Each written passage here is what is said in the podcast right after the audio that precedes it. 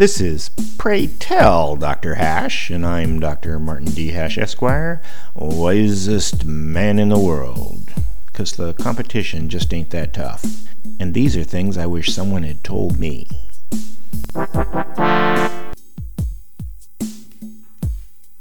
Today's topic, universal morals. Right and wrong, as determined by the law, are the only morals we uniformly accept. Anything further is up to the individual.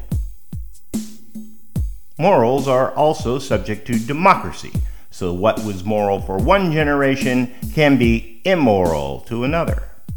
And morals differ in different societies. However, many people insist that morals are universal, specifically their morals. That's called Western moral arrogance. Your morals mean nothing to other cultures and certainly do not apply to history, however much you think they should. Often slavery is brought up as universally immoral, or murder, or pedophilia. Greece and Rome were pedophilia-centric. Were they immoral? And if so, how is that measured? Certainly not by their success as empires, which lasted thousands of years, nor as examples of modernity, because that's where most of Western Enlightenment came from, including democracy.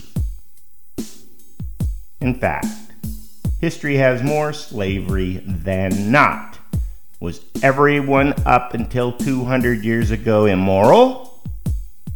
Homosexuality is accepted in many cultures, ours included, but not 30 years ago. Now, even causing offense could be prison-worthy, as it is in Canada. Calling someone's culture immoral usually leads to deadly conflict, which seems like the most immoral thing of all.